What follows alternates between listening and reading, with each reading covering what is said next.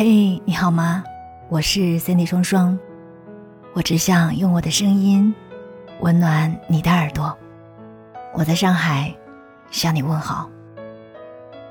你说一段感情最让人遗憾的结局是什么呢？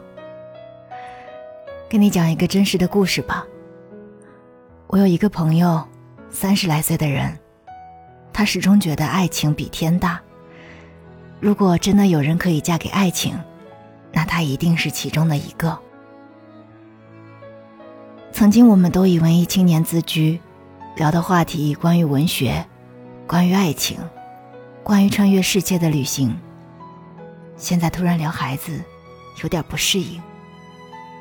后来他告诉我，最近在倒追一个男生，有半年了，比他小，追求的过程费尽心思，明知道不会有结果。但还是会去做一些以前不会做的事。他断了身边的一切桃花，主动要求帮他做家务，每天黏着他。他难过会陪着他想办法解决，他开心会表现的比他还开心。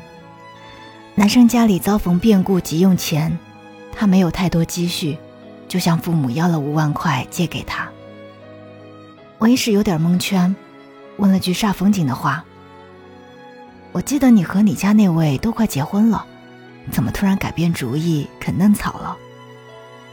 他说：“都是我作的呗。”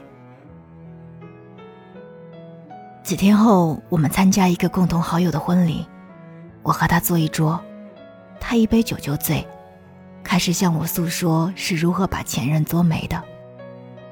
前任和他在一起的时候，他因为疫情在家躺了半年没有工作。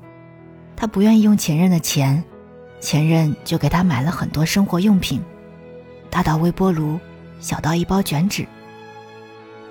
前任上班很累，周末了还要去帮他拖地、洗衣、做饭、洗碗。平常他也很少做饭，基本都是前任帮他点外卖。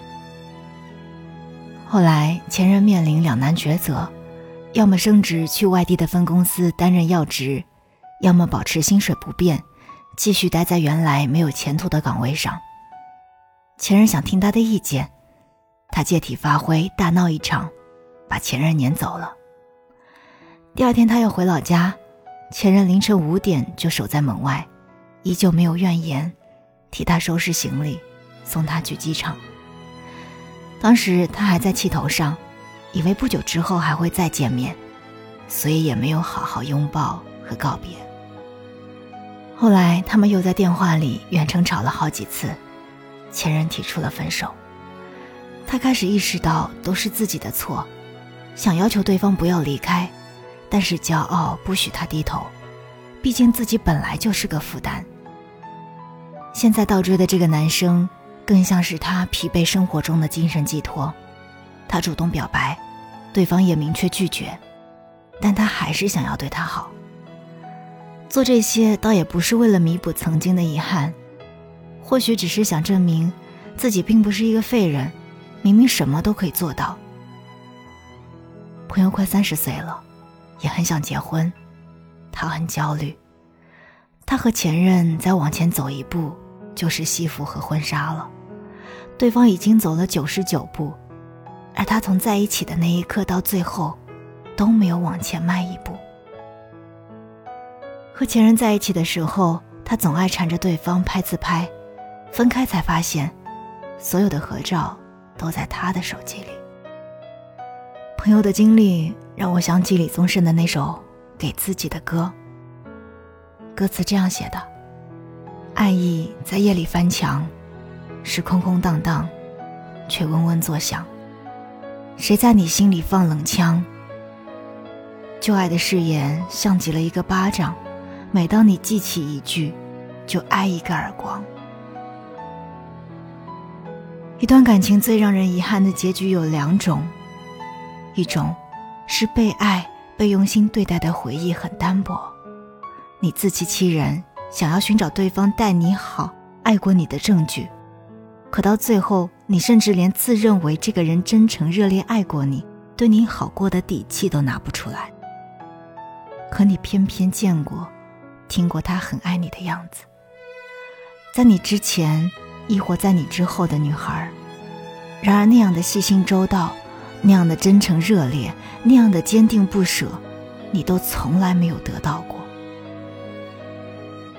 还有一种是，你没有在亲密关系中提供好的情绪价值，你自认为是一个情绪稳定、对大多数人脾气很好的人，但唯独有一个人，你把有生以来最坏的脾气都发在了他的身上，他却没有任何情绪反扑。后来回想，你觉得很抱歉，但已经无法挽回。于是你学会照顾他人的情绪，懂得如何去爱一个人。却也只能是对别人了。